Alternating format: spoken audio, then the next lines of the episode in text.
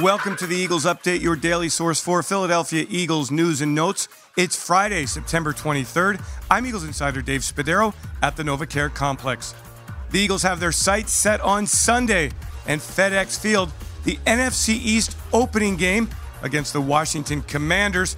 The Eagles expect a large contingent of Eagles fans to make the trek down I 95 to support the Midnight Green Eagles. Now, against Washington, a team that is one and one with a win over Jacksonville and a loss in Detroit, the Eagles know they must control the line of scrimmage, something they've done exceedingly well through two games in 2022. The Eagles, the number one ranked offense in the entire NFL, in large part because the line of scrimmage has been dominated by the offensive line. Eagles right tackle Lane Johnson says that Washington poses a considerable threat up front they are very good, aggressive, and extremely talented.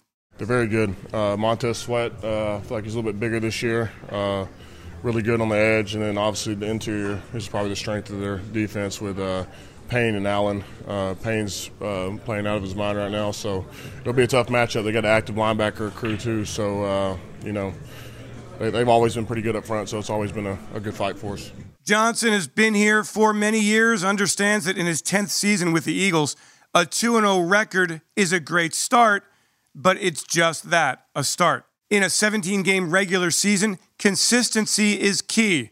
So, Lane, how does it feel and what does it mean to be 2 0? Uh, we got another game this week. I mean, uh, it's good. I feel like we haven't, you know, I was, I was telling you before the season to get off to a fast start. I feel like the past few years we've always been like, you know, one and five, two and six, something like that. so I feel like these first five, six games, get off to a good start, a good rhythm, and then you know uh, just stay consistent and not have to finish strong, you know, like we always have.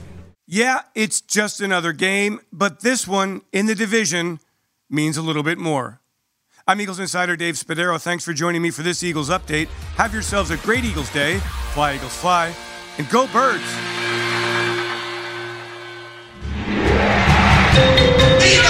Eagles Entertainment.